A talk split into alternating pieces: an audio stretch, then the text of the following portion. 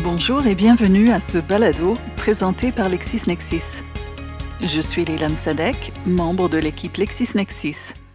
Ce balado contient des résumés provenant du bulletin hebdomadaire Jurisprudence en ligne, touchant des domaines de droit divers et comportant des décisions récentes et significatives ayant nouvellement été sélectionnées dans le bulletin disponible sur l'Access Advanced Quick Law pour la semaine du 13 septembre 2021. La première décision que nous aborderons aujourd'hui concerne la prescription extinctive. Il s'agit de l'affaire Grant Thornton LLP contre Nouveau-Brunswick, rendue le 29 juillet 2021 par les juges Moldaver, Karatskanis, Côté, Brown, Rowe, Martin et Cassirer de la Cour suprême du Canada. Cette décision porte sur deux pourvois contre un arrêt de la Cour d'appel du Nouveau-Brunswick qui a infirmé une décision accueillant une requête en jugement sommaire présentée par Grant Thornton LLP, Kent Ostridge et Grant Thornton International Limited qui seront collectivement désignés Grant Thornton.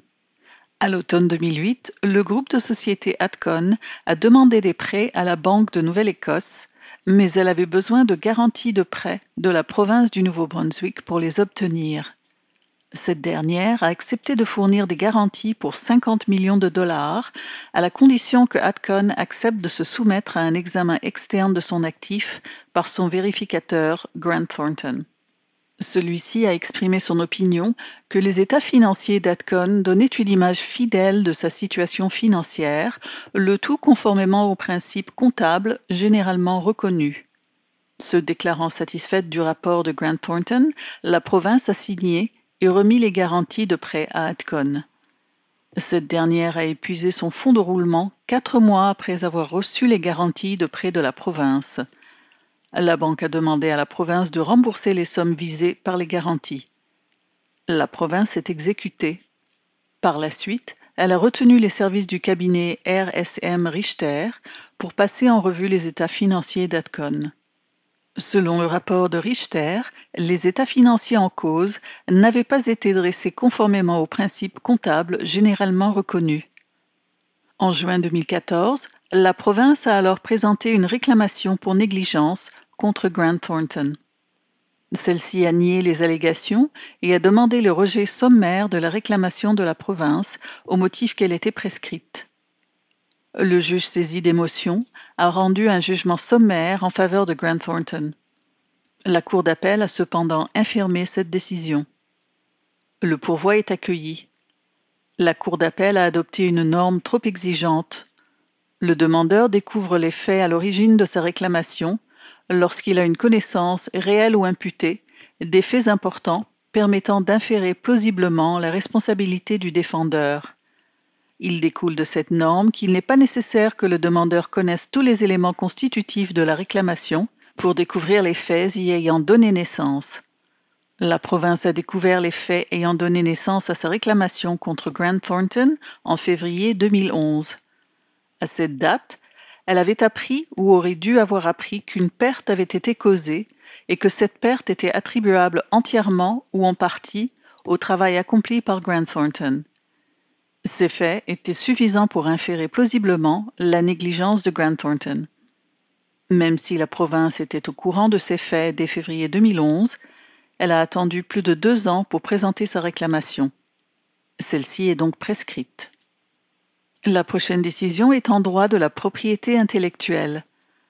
Il s'agit de la décision Université York contre Canadian Copyright Licensing Agency, rendue le 30 juillet 2021 par les juges Wagner, Abella, Moldaver, Karakatsanis, Côté, Brown, Rowe, Martin et Cassirer de la Cour suprême du Canada. Nous avons ici deux pourvois. D'une part, Access Copyright se pourvoit contre un arrêt de la Cour d'appel fédérale qui a rejeté son action relative aux tarifs en matière de droit d'auteur. D'autre part, York University se pourvoit contre le rejet de sa demande reconventionnelle portant sur l'utilisation équitable. Access Copyright est une société de gestion au sens de la loi sur le droit d'auteur. Elle octroie des licences et administre les droits de reproduction d'œuvres littéraires publiées, et ce, au nom des créateurs et des éditeurs qui sont titulaires du droit d'auteur sur les œuvres en question. Les professeurs qui enseignent à l'université York mettent à la disposition des étudiants inscrits à leurs cours des copies d'œuvres publiées faisant partie du répertoire d'Access Copyright, et ce, à des fins pédagogiques. Compte tenu de l'expiration imminente du contrat de licence, Access Copyright s'est adressé à la Commission du droit d'auteur pour lui demander d'homologuer un tarif provisoire. La Commission a fait droit à la demande. L'université a informé Access Copyright qu'elle avait décidé de ne plus être liée par un contrat de licence. Access Copyright s'est adressé à la Cour fédérale pour faire exécuter le tarif provisoire. L'université a déposé une demande reconventionnelle en vue d'obtenir un jugement déclarant que toutes les activités de reproduction relevant de ces lignes directrices sur l'utilisation équitable à l'intention des professeurs et du personnel de l'université étaient protégées par les droits rattachés à une utilisation équitable. Le juge de première instance a conclu que le tarif provisoire était opposable à l'université et que ni ses lignes directrices ni les pratiques de cette dernière ne constituaient une utilisation équitable. La Cour d'appel fédérale a accueilli l'appel interjeté par l'université relativement à l'exécution du tarif, mais a rejeté son appel portant sur la demande reconventionnelle relative à l'utilisation équitable. Les deux pourvois sont rejetés. La Cour d'appel fédérale a eu raison de conclure que le tarif n'est pas opposable à l'université. Access Copyright n'est pas habilité à percevoir les redevances fixées par un tarif homologué par la Commission auprès de l'utilisateur qui choisit de ne pas être lié par une licence aux conditions énoncées dans le tarif homologué. La société de gestion est tenue d'octroyer des licences conformément aux modalités du tarif homologué. On ne peut toutefois pas contraindre un utilisateur à accepter une licence. Vu cette conclusion, il n'y a plus de question en litige. Par ailleurs, le raisonnement de la Cour fédérale et de la Cour d'appel fédérale sur la question de l'utilisation équitable n'est pas retenu. La Cour fédérale et la Cour d'appel fédérale ont abordé leur analyse uniquement du point de vue de l'établissement d'enseignement, laissant de côté le point de vue des étudiants qui utilisent ces documents. Or, il est nécessaire de tenir compte des deux points de vue. Cette erreur a entaché leur analyse de plusieurs des facteurs relatifs à l'équité. Passons maintenant à une décision qui s'inscrit dans le cadre des rapports collectifs de travail et porte sur l'arbitrage de grief. Il s'agit de Ville de Victoriaville contre Tremblay, rendu le 8 juillet 2021 par la juge Geffroy de la Cour supérieure du Québec. La ville de Victoriaville se porte en contrôle judiciaire d'une décision du tribunal d'arbitrage qui fait suite à un grief qui contestait l'octroi du poste de préposé à la bibliothèque Charles-Édouard Maillot à une employée de la ville, Boisvert, et réclamait que celui-ci soit plutôt octroyé à la personne concernée par le grief, Vigneault. Le grief découle d'une série de mouvements de main-d'œuvre et le syndicat conteste le fait que Boisvert ne pouvait pas poser sa candidature au poste de préposé à la bibliothèque, car c'est elle qui a provoqué un mouvement de personnel. La ville plaide alors que la convention collective ne contenait aucune disposition restreignant le droit de Boisvert de postuler et d'obtenir le poste de préposé à la bibliothèque.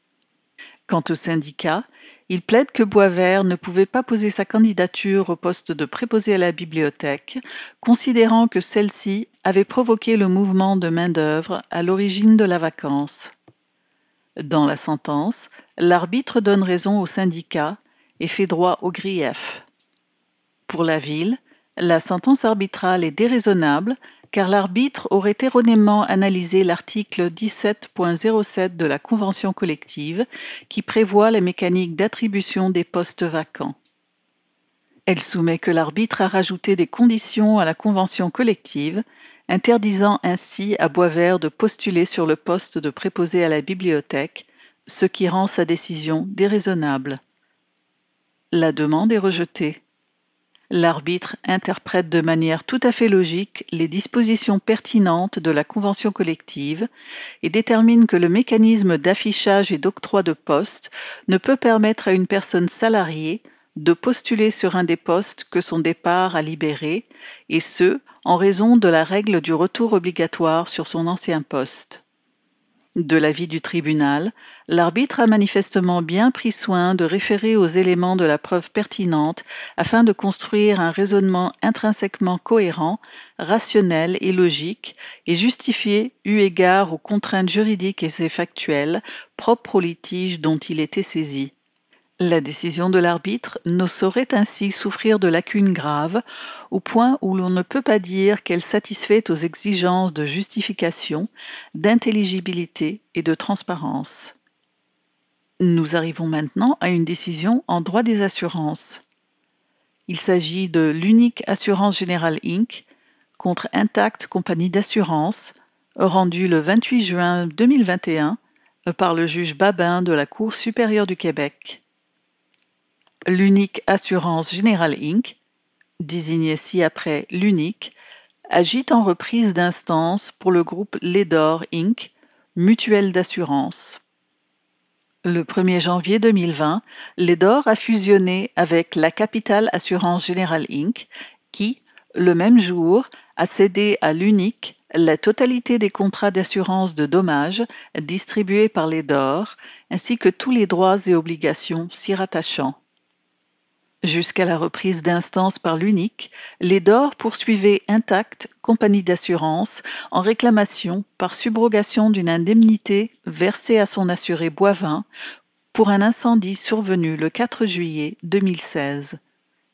Le 21 juin 2016, alors que les DOR assuraient en vertu d'une assurance habitation la propriété de Boivin, un premier incendie est survenu à l'immeuble de ce dernier. Gagnon a alors été mandaté afin d'effectuer les travaux de démolition nécessaires à constater l'état des lieux pour savoir si l'immeuble était une perte totale ou partielle, avec possibilité de le réparer, et également pour permettre aux experts en sinistre d'identifier l'origine et la cause de l'incendie.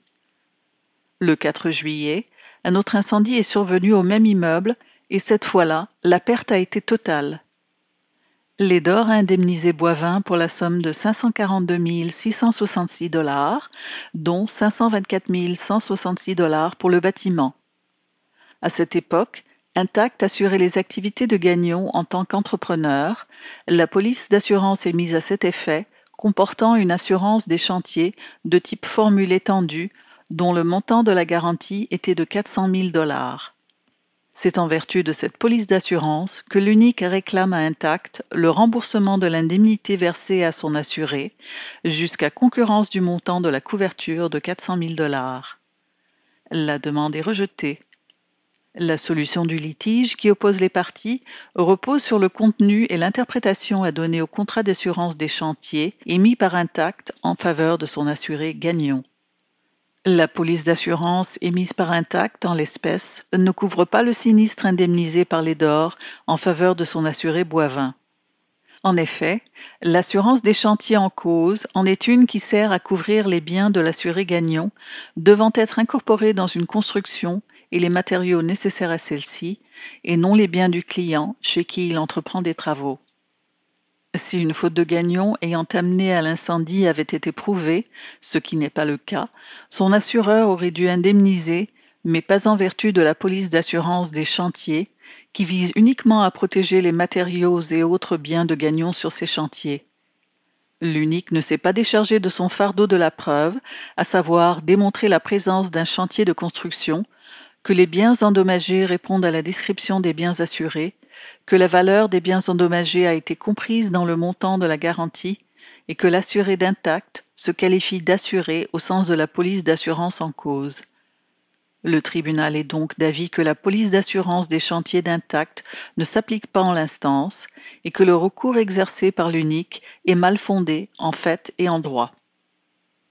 La dernière décision que nous aborderons aujourd'hui est une décision en droit corporatif et en droit des sûretés de la publicité des droits. Il s'agit de la décision Gestion Elna Pierrefonds Inc. contre GBI Expert Conseil Inc. rendue le 25 juin 2021 par le juge Richard de la Cour du Québec, Chambre civile. Gestion Elna Pierrefonds Inc., désignée ci-après Elna, demande la radiation de l'inscription de l'avis d'hypothèque légale de GBI Expert Conseil Inc. et le remboursement des honoraires de son avocate. GBI allègue qu'elle transige avec Atara Développement Inc., le mandataire d'Elna, dans le cadre d'un contrat de service professionnel en génie mécanique électricité pour la préparation de plans et devis sommaires. Puisqu'elle est impayée d'une partie de ses honoraires, GBI est en droit d'inscrire sur l'immeuble d'Elna un avis d'hypothèque légale. De plus, en demande reconventionnelle et par un acte d'intervention forcée, GBI requiert d'Atara et de son principal représentant Attar une condamnation solidaire pour ses honoraires impayés. GBI réclame également 25 000 dollars d'Elna et Attar pour abus de procédure. Attar soutient qu'il n'est jamais intervenu en sa qualité personnelle à l'égard de GBI, mais toujours à titre de représentant d'Atara dont il n'est ni administrateur ni actionnaire.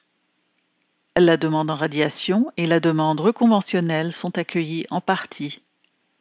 Le tribunal n'a aucune hésitation à désigner Attar à titre d'administrateur, d'actionnaire et de représentant de facto d'Atara.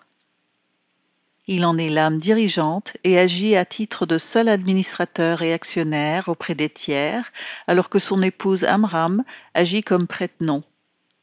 Le tribunal ne peut cependant conclure qu'Atara ou Attar a agi à titre de mandataire ou d'alter ego d'Elna en relation avec le contrat en cause. GBI est au courant qu'Atara agit à titre d'entrepreneur général et que l'immeuble appartient à Elna. Elle est bien au fait du rôle de chacune des parties en relation avec les travaux de construction et de rénovation de l'immeuble d'Elna. Le tribunal considère que la désignation d'Atara à titre de débitrice à l'avis d'hypothèque légale constitue un aveu de GBI qu'elle ne transige pas avec Elna, mais agit plutôt à titre de sous-traitant pour l'entrepreneur général Atara. Le tribunal ne trouve aucune exception dont devrait bénéficier GBI relativement à son défaut d'envoyer une dénonciation écrite du contrat à Elna. Aucune preuve n'établit la participation de quelques représentants d'ELNA en vue de gérer ou de coordonner les travaux entre les différents sous-traitants. En conséquence, vu l'absence de dénonciation écrite à ELNA, le tribunal conclut que l'avis d'hypothèque légale de GBI est mal fondé en droit, ce qui justifie la radiation de son inscription. Par ailleurs, le tribunal conclut qu'Atar engage sa responsabilité personnelle envers GBI tant à titre d'alter ego d'Atara que par ses agissements fautifs et de mauvaise foi à l'égard de GBI, en inventant de toutes pièces des prétextes pour le non-paiement de ses honoraires, alors qu'il avait reçu le paiement par Elna. Atara, Attar et Amram, actionnaires uniques au moment de la dissolution d'office d'Atara, sont condamnés à payer 10 962 dollars à GBI.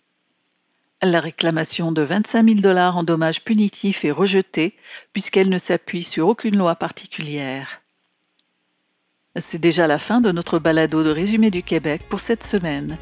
Vous pouvez également retrouver d'autres résumés de décisions dans notre bulletin jurisprudence en ligne de cette semaine sur l'Access Advanced Quick Law, soit une décision en droit municipal et, plus particulièrement en aménagement et urbanisme. Il s'agit de Gillis contre Ville de Gaspé, rendu le 22 juin 2021 par le juge Bellavance de la Cour supérieure du Québec. Une autre décision s'inscrivant dans les domaines de la responsabilité professionnelle et de la déontologie, Presmi contre Branco, rendu le 22 juin 2021 par le juge Frappier de la Cour supérieure du Québec.